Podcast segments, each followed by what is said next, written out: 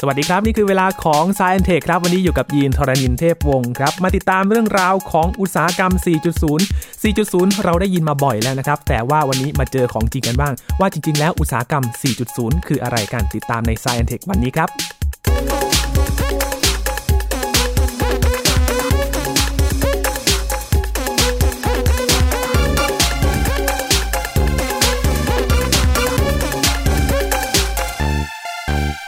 ในยุคนี้เทคโนโลยีก้าวหน้าขึ้นอย่างมากเลยนะครับ แต่ละประเทศก็แข่งขันกันมากขึ้น แต่คำที่เรามักจะได้ยินบ่อยๆ ก็คือเรื่องของอุตสาหกรรม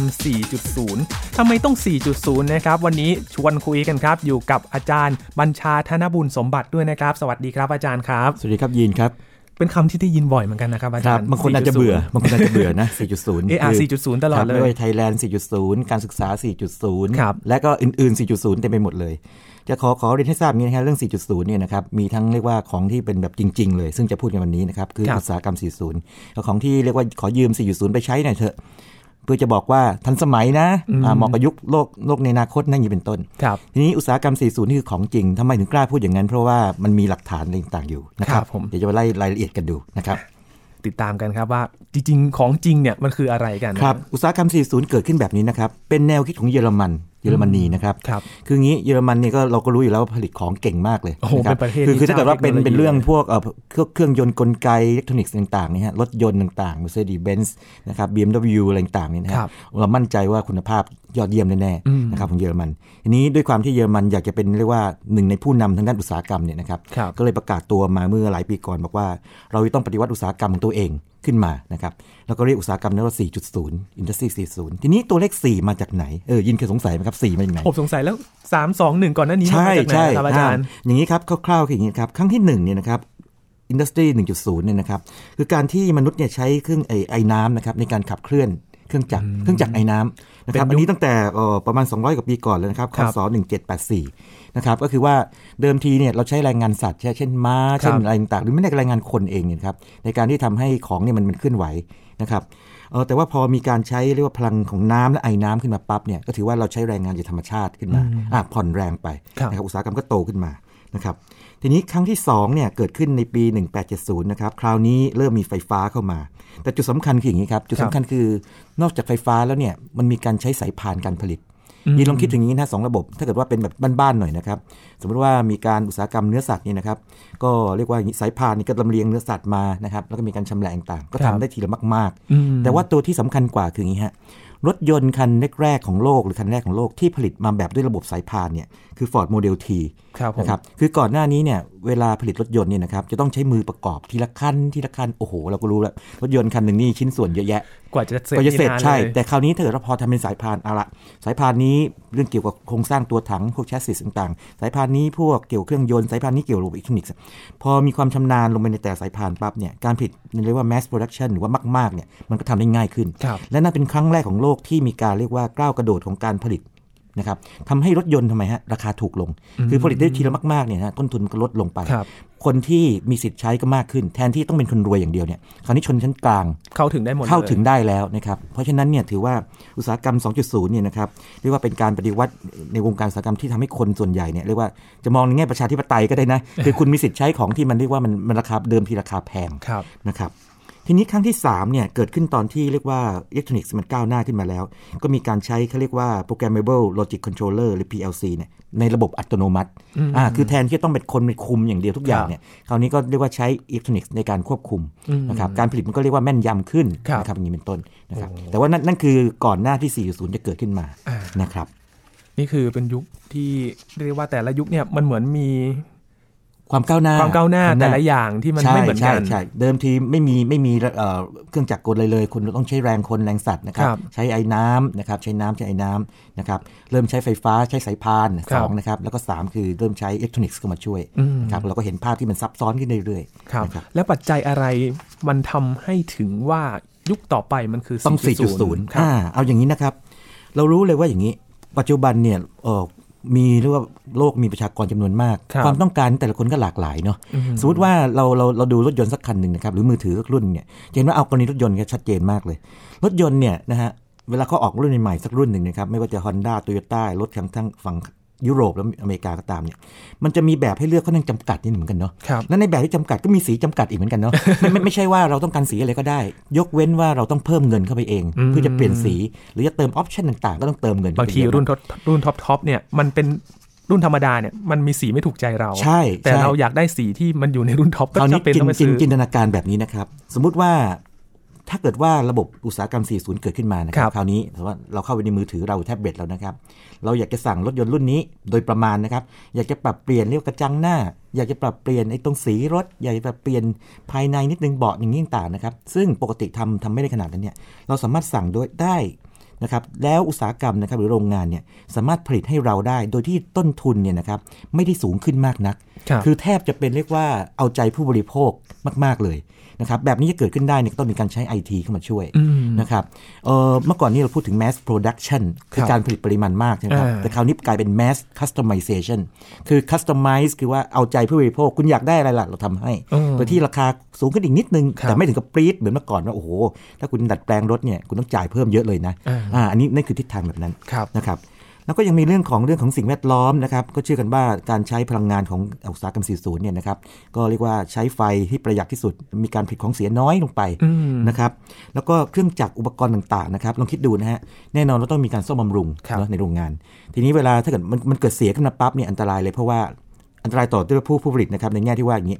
ถ้าเกิดว่าเอ่อระบบการผลิตหยุดขึ้นมาปั๊บเนี่ยนั่นคือการขาดทุนนะคุณเสียเวลาไงอ๋อเครื่องจักรในอุตสาหกรรม 40 เนี่ยเขาจะมีเซ็นเซอร์ต่างๆเนี่ยคอยตรวจจับสุขภาพตัวเองครับเอายืนลองจินตนาการสิเครื่องจักรมันบอกได้เลยว่าเนี่ยช่วยมาซ่อมบำรุงฉันหน่อยนะนะฮะฉันจะเริ่มตรงนี้เริ่มเสื่อมแล้วนะเพราะฉะนั้นพอเราทำ maintenance หรือว่าช่างทำ maintenance เนี่ยนะครับซ่อมบำรุงแล้วเนี่ยเครื่องจักรก็ทำงานได้นานอืมๆนานกว่าเดิมเพราะฉะนั้นการผลิตก็จะราบรื่นมากเลย นะครับ อันนี้เป็นตัวอย่างหนึ่งของแง่มุมของอุตสาหกรรม 40 ซึ่งเรียกว่าเยอรมนีฝันเอาไว้ แล้วก็ปัจจุบันกระจายไปทั่วโลกนะครับ คือเหมือนกับว่า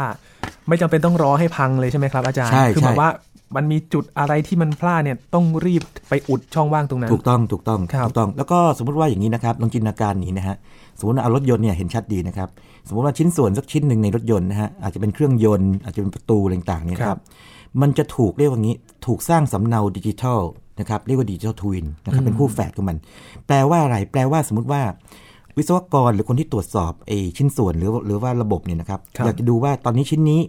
ตอนนี้ผลิตถึงขั้นไหนแล้ว คุณภาพเป็นยังไงเนี่ยสามารถทำแบบ real-time คือ ณเวลาปัจจุบันได้เลยโอ้นะครับอ่าเป็นชิ้น ๆ ไปเลยนะครับครับ คือจำจำลองนอกจากจะจำลองตัวผลิตภัณฑ์แล้วเนี่ยทั้งโรงงานนะครับก็จะถูกทำให้เป็นกลายเป็นดิจิทัลครับคือมีรูปร่างของเครื่องจักรกลต่างๆ แล้วก็สามารถจะตรวจสอบได้ว่าประสิทธิภาพการทำงานแต่ละจุดเป็นยังไง การใช้พลังงานเป็นอย่างไรนะครับเอ่อวัตถุดิบที่เข้ามาในโรงงานมาจากไหนอย่างไร สามารถสอบกลับได้หมดทั้งทุกอย่างเลยอืมตั้งแต่ต้นทางเลยวัตถุดิบมาจนถึงปลายทางแล้วจะไปไหนด้วยอย่างนี้เป็นต้ครันบพูดง่ายๆคือใช้ไอทีเต็มเต็มรูปแบบ ใช้เทคโนโลยีทุกอย่างเต็มรูปแบบนะครับอืมนี่ก็เป็นอีกหนึ่งข้อดีของอุตสาหกรรมในยุค 4.0ครับที่เกิดขึ้นในขณะนี้ เพราะฉะนั้นยินยินก็จะเห็นว่าอย่างนี้โอ้โหพอใช้อย่างนี้ปั๊บเนี่ยนะฮะข้อมูลมหาศาลเลยครับคราวนี้ใครแบบนึกคงคงนึกได้คุณท่านผู้ฟังคงนึกได้ Big Data โอ้มาแล้วคำนี้ได้ยิน Big- บ่อย Big- มาก Big Data มาแล้วทำไมถึง Big เพราะโอ้โห คุณคิดดู เราคิดดูนะฮะ เรามีชิ้นส่วนต่างๆ เรามีครับระบบต่างๆขึ้นมานะฮะ ทุกทุกอย่างเนี่ยนะครับแม้แต่เครื่องจักรเองก็ดูสุขภาพตัวเองว่าคุณ อยู่ในสภาพเป็นยังไงนะข้อมูลมหาศาลครับอย่างอย่าง real-time ด้วยนะครับ ชิ้นส่วนที่ผลิตผลิตภัณฑ์ที่ผลิตเนี่ยมีข้อมูลเยอะแยะครับต้องใช้ Big Data ต้องใช้ Analytics คือการคำนวณอืมนะครับต้องมีอะไรอีกต้องมีซอฟต์แวร์ครับนะครับที่แบบว่าดูแลส่วนต่างๆ ให้เรียบร้อย แล้วซอฟต์แวร์ต่างๆเนี่ยมันจะต้องคุยกันได้รู้เรื่องด้วย ไม่ใช่ว่าเอ่อคุมส่วนนี้นะครับคุมคุมส่วนการผลิต เป็นอย่างนี้คุมส่วนการไอ้ตรวจสอบคุณภาพเนี่ยอีกซอฟต์แวร์ตัวหนึ่งคุยกันไม่รู้เรื่องคือข้อมูลส่งไปแบบครับแบบหนึ่งแล้วมันคุยไม่รู้เรื่องไม่ไม่ได้ ต้องต้องเรียกว่ามี software integration คือทำให้ซอฟต์แวร์เนี่ยมันสามารถคุยกันได้หมดทั้งระบบอืมนะครับแล้วคุยกับโรงงานอื่นรู้เรื่องด้วยนะคครัรับบต้องมีอะไรอีกต้องมีหุ่นยนต์อ่านะฮะมีหุ่นยนต์หุ่นยนต์ต้องเป็นหุ่นยนต์ฉลาดด้วยนะครับครับหุ่นยนต์ที่อย่างที่บอกไงคือรู้จักว่าตัวเองเป็นยังไง แล้วก็ทำงานกับมนุษย์ โดยที่เรียกว่าอย่างปลอดภัยอืมนะฮะเป็นหุ่นยนต์ฉลาดอย่างนี้ยนะครับครับ แล้วก็มีอื่นๆอีกมากมายเลยเช่นความจริงเสริมเรียก augmented reality คือสมมติว่าหยิบหยิบเอ่อ iPad ขึ้นมาส่องเอ่อตัวแขนกลหุ่นยนต์ปั๊บนะฮะครับมันจะมีข้อมูลเลยว่าตอนนี้หุ่นยนต์ตัวนี้กำลังทำอะไรอยู่อะไรอย่างนี้เป็นต้นนะครับ แล้วก็มีการจำลองที่เล่าให้ฟังไปแล้วนะครับจำลองว่าระบบการผลิตเนี่ยนะครับมันอยู่ขั้นตอนไหนแล้วทั้งโรงงานเนี่ยประสิทธิภาพเป็นยังไงครับแล้วก็มีบางเรื่องที่สำคัญมาก ๆเลยครับ ยินยินคงจะรู้ว่าเรื่องแฮกเกอร์นี่แหมก็ชอบมากเลย เวลามีระบบอะไรซับซ้อนนี่ฉันขอลองของหน่อย อยากจะลองว่าใช่แบบอยากลองยาจะกเจาะง่ายได้แค่ไหมไหนยินลองคิดดูนะ เพราะว่าแต่ละอย่างที่สมมติผลิตโดยอุตสาหกรรม40เนี่ยใช้ไอทีเยอะครับข้อมูลมันเยอะ มันก็ต้องมีความลับอะไรบางอย่างอยู่นะฮะความลับในการผลิตของแต่ละบริษัทนี่นะครับแฮกเกอร์นี่ก็เรียกว่าแบบแหมของหวานเราเนี่ยเราอยากจะแฮกเพราะฉะนั้นเรื่อง cybersecurity ก็เป็นเรื่องสำคัญ ที่จะต้องปกป้องข้อมูลทั้งหมดเนี่ยไม่ให้รั่วไหลออกไปอืมนะครับนี่ก็สำคัญมาก นะครับแล้วก็ยังมีเรื่องอื่นอีกอย่างเช่น เรื่อง IoT Internet of of Things Things นะครับเอ่อนี่คงเคยได้ยินกันแล้วคือว่าการที่สิ่งของแต่ละอย่างเนี่ยมันสามารถสื่อสารกันได้ครับนะครับโดยการติดเซนเซอร์ actuator เข้าไป แล้วก็มันก็ส่งข้อมูลผ่านอินเทอร์เน็ตนะครับแต่ทีนี้ในกรณีของอุตสาหกรรม 4.0 เนี่ยนะครับเขาจะเรียกว่าเป็น Industrial นะครับ Internet of Things คือเป็น IoT ของเชิงอุตสาหกรรมนะครับครับแล้วก็จะมีเรื่องโอ้โหเยอะแยะเลยนะครับ อย่างเช่นเรื่อง cloud เงี้ย เพราะข้อมูลมหาศาลนี้เอ่อบริษัทคงไม่อยากจะลงทุนใช้เซิร์ฟเวอร์ตัวเองครับก็ต้องซื้อพื้นที่บน cloud นะครับอืมเพื่อที่จะจัดการครับนะครับแล้วก็มีเรื่องของการที่เอ่อผลิตสิ่งของออกมานะครับ ด้วยเรียกว่าการพิมพ์สามมิตินะครับอ่าอ่าเคยได้ยินเนาะครับคือคืออย่างนี้พิมพ์สามมิตินี่มันดียังไง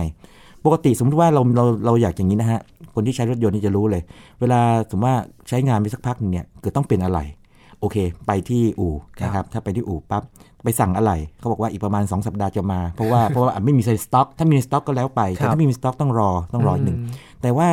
ถ้าใช้ไอการพิมพ์สามมิติปั๊บเนี่ยนะครับ เรียกว่าก็ถูกสาไอชิ้นส่วนนั้นก็ถูกสามารถพิมพ์ออกมา สั่งพิมพ์ตรงนั้นสั่งได้พิมพ์เลยออกมานะครับใช้เวลาไม่นานครับนะครับด้วยต้นทุนที่ไม่สูงไม่สูงกว่าปกติมากนักด้วย อย่างเครื่องพิมพ์สามมิตินี่ยินเห็นในข่าวล่าสุดนี่สร้างเป็นบ้านได้เลยนะครับอาจารย์ใช่สร้างบ้านเป็ใช่หลังๆเลยะใช่ใช่ใช่ทีนี้เรื่องนี้ก็เลยกลายเป็นเรื่องที่เรียกว่าน่าตื่นเต้นมากเพราะว่าในประเทศต่างๆนี่นะครับเยอรมันนี่ไม่ต้องพูดถึงเพราะว่าต้นคิดอยู่แล้วครับนะครับแน่นอนว่าประเทศต่างๆจีนนี่ก็หายห่วงเลยอืมครับจีนนี่อยากจะเป็นเจ้าโลกทางด้านการผลิตอยู่แล้วนะครับครับ จีนนี่นำเอานโยบายของเอ่อเยอรมันเนี่ยนะครับเอาไปเรียกว่าไปดัดแปลงแล้วก็เพิ่มตัวเองอีกนะครับ เรียกว่า Made in China 2025 ครับ คือจีจีนเอ่อจีนเนี่ยจะบอกว่าในปี 2025 เนี่ยเราจะต้องแบบว่าก้าวสู่แบบหนึ่งในผู้นำโลกทางด้านการผลิตนะครับแล้วหลังจากนั้นก็มีก็จะมีแผนเลยครับนะครับจริงๆคืออุตสาหกรรม 40 ในเวอร์ชันจีนนั่นเองนะครับแล้วก็แน่นอนพวกอย่างไต้หวันญี่ปุ่นก็ตามมาเป็นพรวนเลยนะครับอืมแต่ละประเทศนี้เหมือนกับว่า นอกจากจะแข่งเรื่องของเศรษฐกิจเรื่องของสังคม เรื่องของเทคโนโลยีนี่ก็เป็นอีกเรื่องที่แข่งขันกันแน่สูงแน่นอนมากเลยครับแน่นอนในปัจจุบันนี่เรื่องเทคโนโลยีเป็นเรื่องสำคัญนะครับครับ แล้วก็จะต้อง ทำให้เรียกว่ามีความก้าวหน้าอย่างเหมาะสมในเรื่องนั้นๆนะครับ แล้วก็ถ้าเป็นผู้นำได้เนี่ยมันกำหนดคล้ายๆกำหนดทิศทางได้ไงครับกำหนดทิศทางกฎมาตรฐานได้อืมนะครับ ทีนี้ถ้าเกิดว่าไทยล่ะไทยเออไทยกลับน่ามาที่สนใจบ้านเราแล้วกลับมาที่บ้านเราเมื่อประมาณสักเอ่อสองปีกว่าๆนะครับเกือบๆสามปีก่อนนะ10สิงหาคม 2559 นะครับเรียกว่าสภาอุตสาหกรรมแห่งประเทศไทยนะก็มีนโยบายนะครับขึ้นมา เอ่อเอ่อเรียกว่ากำหนดเรื่องเกี่ยวกับอุตสาหกรรม 4.0ครับผมนะครับ แล้วก็มีการตั้งคณะกรรมการต่างๆ ขึ้นมาจากหลายภาคส่วนนะครับ ผู้แทนจากนิคมอุตสาหกรรมนะครับกรมกรมส่งเสริมอุตสาหกรรม หรือแม้แต่สวทชที่ที่ผมอยู่เนี่ยนะครับครับก็รับเชิญไปเพราะมีส่วนเกี่ยวข้อง บอกว่านี่นะคือทิศทางที่ประเทศไทยจะไปนะครับอืมทิศทางเป็นยังไงบ้างครับอาจารย์ทิศพอทางจะเป็นอย่างนี้ครับคือต้องเรียนให้ทราบก่อนว่า พอฟังนี้ปั๊บเนี่ยทุกคนก็จะถามแล้วโอ้โห ต้นทุนมันก็น่าจะสูงขึ้นเนาะครับใช้ใช้หุ่นยนต์ ใช้บิ๊กเดต้านะครับใช้คลาวด์ใช้ต่างๆคำตอบคืออยู่อย่างนี้ครับ ไม่ใช่ว่าทุกอุตสาหกรรมจะต้องมุ่งสู่ 4.0 ทั้งหมดครับผม นะครับ แต่บางอุตสาหกรรมที่เรียกว่าหากว่าความได้เปรียบเชิงเปรียบเทียบอะไรอย่างนี้นะฮะมันมันเรียกว่ามันมันไปได้เนี่ยนะครับ ก็ควรจะมุ่งสู่ทิศทางนั้นอืมนะครับ อย่างเช่นสมมติว่าถ้าพูดถึงปัจจุบันรถยนต์ไฟฟ้ากำลังมาแรงครับนะครับ แล้วก็แน่นอนว่าคงจะมีมากขึ้นเรื่อยๆเนี่ยนะครับ ก็ควรจะตั้งเป้าไปเลยว่าเนี่ยอุตสาหกรรมต้องมุ่งสู่อืม40 นะครับ แล้วก็มีการประเมินกันว่าในอุตสาหกรรมต่างๆ ไม่ว่าสิ่งทอ หรือว่าอาหารอะไรต่างๆเนี่ยนะครับ อยู่ในระดับไหน ปรากฏว่ายีนลองเดาสิครับครับ เราอยู่ประมาณสักแค่ไหน โอเค มีสัดสี่ระดับ 1 2 3 4 4นี่ยังไม่ถึงแน่ๆแต่ละอย่างนะครับสามครึ่งได้ไหมครับโอ้โหแล้วแต่อุตสาหกรรมนะครับครับ บางบางอุตสาหกรรมเนี่ยประมาณ3อืมอ่าหรือ 3 กว่ากว่าๆครับคือแบบว่าใช้บางอย่างไปแล้วใช้ IoT อะไรอย่างนี้นะครับ ใช้เอ่อเรียกว่าคลาวด์นะครับ Big Data แต่ก็ยังไม่มีไหนที่สมบูรณ์แบบเต็ม 40 เต็ม ๆ บางอุตสาหกรรมอยู่ 2 กว่ากว่าครับๆ นะครับสองกว่ากว่าๆก็ยังมีสองเลยกว่าก็ก็มีครับก็มีอย่างเช่นแบบว่าอยู่ในยุคประมาณใช้เรียกว่าสายพานเฉยอืมๆยังยังไม่มีพวกเอิเล็กทรอนิกส์อะไรพวกนี้ไปควบคุมมากนักอย่างนี้เป็นต้นๆคืออย่างเช่น พวกอุตสาหกรรมเรื่องของอาหารอย่างนี้พอได้ไหมครับอาจารย์อาหารเนี่ยถ้าเกิดว่าเป็นโอ้ต้องเรียนให้ทราบนะครับอาหารนี่ถ้าเกิดว่าเป็นอาหารที่มีมูลค่าเพิ่มสูง แล้วก็บริษัททที่ใส่ใจเรื่องการวิจัยพัฒนานะครับแล้วก็ แบบว่าต้องต้อง go inter หน่อยนี่นะครับ มีความจำเป็นจะต้องมุ่งสู่ทิศทางนี้ เพราะว่าเอ่อเดี๋ยวนี้เขาแข่งนอกจากแข่งกันด้วยด้วยคุณภาพเนี่ยนะฮะครับไอ้การผลิตเนี่ยมันก็ต้องเป็นมิตรต่อสิ่งแวดล้อม ใช้พลังงานมีประสิทธิภาพนะคครัรับบแล้วก็ผู้บริโภคอาจจะถามก็ได้ว่า วัตถุดิบของคุณ การผลิตของคุณเนี่ยไหนไหนไอ้กระป๋องตัวกระป๋องเนี่ยมาจากไหนขอขอดูหน่อยสิมีสารปนเปื้อนไหมครับนะฮะตัววัตถุดิบเนื้อข้างในเนี่ยมาจากไหนเนี่ย ถ้าเป็นอุตสาหกรรมแบบเดิมเนี่ยอาจจะตอบได้บางส่วนหรือตอบได้ไม่ครบ แต่ถ้าเป็น 4.0 ปั๊บเนี่ยแปลว่าไม่ว่าจะถามตรงไหนจุดไหนจี้ไปที่จุดไหนปั๊บเนี่ยข้อมูลต้องครบนะครับรู้ได้เลยต้องต้องรู้ได้เลย อันนั้นครับคือแน่นอนว่าต้นทุนเกิดขึ้นแน่ แต่ว่าหากว่าใช้อย่างเหมาะสมแล้วเนี่ยนะครับแล้วแข่งขันได้เนี่ยนะครับทางอุตสาหกรรมเอ่อบริษัทต่างๆเนี่ยเขาคงประเมินว่าน่าทำนะครับอืมก็เป็นอีกอุตสาหกรรมที่เรียกได้ว่าน่าสนใจไม่น้อยนะครับ เรื่องของอาหารแต่ที่ยินจะเห็นบ่อยๆ ที่รู้สึกว่าจะรุดหน้ามากๆ ก็คือเรื่องของอุตสาหกรรมการเงินการธนาคารโอ้อาจการย์การธนาคารเนี่ยพวกฟินเทคต่างใช่ๆใช่ไหมครับครับอาจารย์ครับครับเอ่อจะเรียนให้ทราบอย่างนี้ในกรณีของอุตสาหกรรม 4.0 เนี่ยนะครับมักจะใช้คำนี้นะครับเราใช้คำนี้กับอุตสาหกรรมที่เป็น manufacturing คือการผลิตของที่เป็นชิ้นเป็นอันครับนะครับคือเป็น real sector ถ้าอ่าพูดแบบเศรษฐกิจ real sector นะครับไอ้นั้นเป็น financial sector ไปอ่านนะครับเพราะฉะนั้นคำคำนี้เนี่ยอ่าตีวงไว้นิดหนึ่งว่าก็คือขจะองเป็นที่ผลิตเป็นผลิตภัณเป็นฑ์ชิ้นจับเป็นอันจับต้องได้ใช่อืมถูกต้องครับครับครับ อย่างที่อาจารย์บอกเห็นได้ชัดก็คือรถยนต์ใช่ใช่รถยนต์นี่คือแล้วก็อื่นๆมากมายเลยครับ นาฬิกาของใช้ต่างๆ ที่เป็นเป็นสิ่งของที่จับต้องได้นี่นะครับครับนะครับถ้ามุ่งสู่ทิศทาง 4.0 เนี่ยก็จะไปในลักษณะนี้คือใช้ไอทีอย่างเข้มข้นนะมีครับอันไหนที่อาจารย์คาดไม่ถึงบ้างไหมครับ ที่มันตอนนี้มันไป 4.0 แล้วบ้าง โอ้ไม่แน่ไม่แน่ใจมั้งครับ แต่ว่าเชื่อเชื่อว่าเชื่อว่านะฮะของที่เรียกว่าเราเรามีความเข้มแข็งมาก ๆหน่อย เช่น อุตสาหกรรมที่เป็น agro industry ของเราเนี่ยนะครับคือนำเอาการเกษตรมาครับเพิ่มมูลค่าพวกเนี้ยน่าจะไปทิศทางนี้ครับนะครับแล้วก็เรื่องเกี่ยวกับยานยนต์นะครับบ้านเรานี่ก็เป็นฐานการผลิตรถยนต์ที่ใหญ่ แต่ว่าคงต้องปรับตัวครั้งใหญ่เพราะว่าที่ผ่านมาเราใช้พลังงานฟอสซิลครับนะครับคือเครื่องยนต์ดีเซลเบนซินต่างๆนี่นะครับแต่ต่อต่อมาเนี่ยเอ่อต่อไปเนี่ยต้องเป็นไฟฟ้าเนี่ยนะครับหรือเป็นครับไฮบริดจริงๆคือต้องเป็นไฟฟ้าเนี่ยไฮบริดนี่ จะ work ไม่ work นี่อาจจะต้องต้องต้องเถียงกันสักพักหนึ่ง แต่ว่าทิศทางของไฟฟ้าเนี่ยคงคงมาแน่ครับนะครับอันนั้นคงจะไปทิศทางนั้นนะครับอืมน่าสนใจมากๆเลยนะครับ อาจารย์นี่คือที่เราพูดเล่นกันว่า 4.0 4.0นี่คือของจริงครับนี่คือของจริง4.0 อื่นๆเนี่ยนะครับเป็น 4.0 ในเชิงสัญลักษณ์ว่ามีความทันสมัยนะ เอาง่ายๆเลยนะครับยีนสมมติว่ายีนเราไปถามคนทั่วไปซิบอกว่าการศึกษา 4.0 นี่แปลว่าอะไรกันแน่ครับ ปรากฏว่าลำลำบากเหมือนกันนะครับ เพราะ 1.0 2.0 นี่ไม่มีนิยาม เห็นไหมไม่มีนิยามเลยเอาง่ายๆเลยตอนก่อนที่เราได้ยิน 40 เนี่ย มีใครเคยนิยามอุตส การศึกษา 1.0 2.0 ไม่มีนะไม่ครับมีเลยครับไทยแลนด์ก็พอกันนะครับ อันอันนี้ขอขอพูดวิวิจารณ์รัฐบาลนี้นิดหนึ่งคือ เข้าใจว่าเขาคงต้องการใช้คำง่ายๆครับเพราะเป็น4.0แต่ถามว่าไทยแลนด์ 1.0 คืออะไรเนี่ยก็ถอยกลับไปเรียกว่าสร้างนิยามขึ้นมาใหม่ขึ้นเอง ทั้งที่ก่อนหน้านี้เราไม่เคยพูดถึง แต่ว่าถ้าเป็นอุตสาหกรรม 4.0 อันนี้มีเป็นของจริงครับนะครับแล้วก็เวลาตอนเยอรมันเขาเขาทำเนี่ยเขาไม่ใช่พูดขึ้นมาลอยๆด้วยนะครับมีการศึกษาหลายปี แล้วก็มีการทำเรียกว่า หนังสือหรือบทความขนาดยาวมากเลยนะครับนำเสนอต่อรัฐรัฐบาลครับเพื่อให้เรียกว่ารับรองว่าทิศทางนี้คือจะไป แล้วก็ความร่วมมือเนี่ยไม่ใช่แค่รัฐบาลสั่งนะครับโอ้โหบริษัทเยอรมันทั้งหลายนะครับที่เรียกว่าไม่ว่าจะบริษัทเบนซ์บริษัท BASF อะไรพวกนี้ต่างๆเนี่ยนะเข้ามาร่วมมือพวกสภเอ่อสมาคมการเชื่อม การหลอมหล่อโลหะอะไรต่างๆเนี่ยเข้ามาหมดเลยนะครับเพราะฉะนั้นความร่วมมือเข้ามาจากทุกภาคส่วนแท้ครับๆนะครับอืมแต่พออาจารย์พูดอย่างนี้ยินก็งงเหมือนกันว่าเอ๊ะ4.0 อยู่อยู่มันก็มาเลยจริงๆใช่นะอาใช่จารย์จริงๆจริง ๆ ขอขอถ้าเกิดว่าเป็นสมมติฐานของของผมเองนะครับครับว่าจริง ๆ น่าจะมาจากตัวนี้แหละอุตสาหกรรม40ทีนี้อันอื่นเนี่ยยืมไปใช้ เพราะว่าตัวเลขมันเท่ดีครับนะครับเพราะว่าอันอื่นนี่ยังค้นที่มาที่ไปแท้ๆไม่เจออส่วนใหญ่เป็นการกล่าวอ้างกันว่าโอเคพอมี 4 ปั๊บ 3 2 1 คืออะไรครับแต่ว่า 40 ของของอุตสาหกรรมเนี่ยมีนิยามชัดเจนมากอยู่ในไอ้เอกสารเยอรมันฉบับนั้นนะครับครับ โดยสรุปแล้วคือแต่ละยุคที่เราแบ่งมา 1 2 3เนี่ยก็คือแต่ละอย่างเนี่ยมันมีเรื่องของนวัตกรรมเทคโนโลยีเรื่องของเทคโนโลยีใช่มาเกี่ที่ยวไปช่วยข้องให้มนุษย์ทำงานได้ง่ายขึ้น มีประสิทธิภาพสูงขึ้นครับนะครับ นี่คือความหมายที่แท้จริงของเรื่อง 4.0 4.0นะคครัรับบก็เป็นเรียกได้ว่าจะบอกว่ายังไงดีอาจารย์ มันมันมันเข้ามาใกล้เราขึ้นเรื่อยๆนะแล้วเหมือนกับว่า 4.0 จริง ๆ มันก็ไม่ใช่อุตสาหกรรมขนาดใหญ่เท่านั้นแล้วนะครับอาจารย์ไม่จำเป็นเลยครับ 40 นี่อาจจะเป็นอุตสาหกรรมกลางๆ หรือว่าบริษัทที่อาจจะไม่ไม่ถึงกับใหญ่มากก็ได้ครับแต่หากว่ามีการใช้เทคโนโลยีนะครับอย่างเหมาะสมนะครับแล้วก็ทำให้สามารถที่จะควบคุม เอ่อเรียกว่าสิ่งเอ่อแง่มุมต่างๆ ได้ทั้งต้นทุนการผลิตคุณภาพต่างๆ ราคาต่างๆ แล้วก็ตอบโจทย์ผู้บริโภคอย่างที่เรียนไปกับตอนต้นได้นี่นะครับ ก็สามารถนับได้ว่าใกล้เคียง 40 มากๆเลยนะครับอืมอุตสาหกรรม 4.0 เรื่องของเทคโนโลยีที่เข้ามามี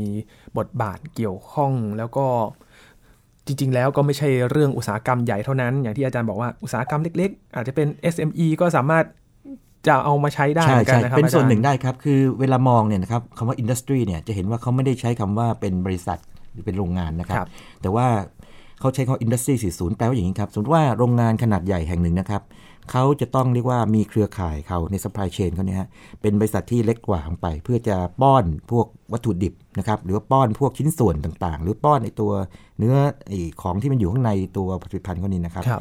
มันต้องเป็นมองทั้งระบบเลยครับอืมคือตัวเขาเองเป็น 40 ออกคนเดียวไม่ได้ครับอ่าตัวระบบเขาที่เขาเชื่อมโยงกันด้วยเนี่ยคนที่ supply ของให้เขาเนี่ยก็ต้องเป็น4.0 ด้วย ไม่งั้นจะตรวจสอบไม่ได้ไม่งั้นสมมติว่าตัวเขาเองเขาตรวจสอบได้ว่าเครื่องจักรอุปกรณ์เนี่ยนะครับมันอยู่ขั้นไหนแล้วต้องต้องเรียกว่าอย่างนี้ต้องซ่อมบำรุงเมื่อไหร่หรือว่าอย่างนี้แต่ว่าคนที่ supply ของให้เขาเนี่ยไม่รู้ว่าของมาจากไหนอืมอย่างอย่างนี้ไอ้บริษัทที่รับไปเนี่ยเขาก็ไม่สามารถที่จะอ้างได้กล่าวอ้างได้ครับว่าของเขามาจากไหนอย่างไร เพราะฉะนั้นเขาต้องทำให้ทั้ง supply chain ของเขาเนี่ยไอ้ห่วงโซ่คุณค่าเขาเนี่ยนะครับ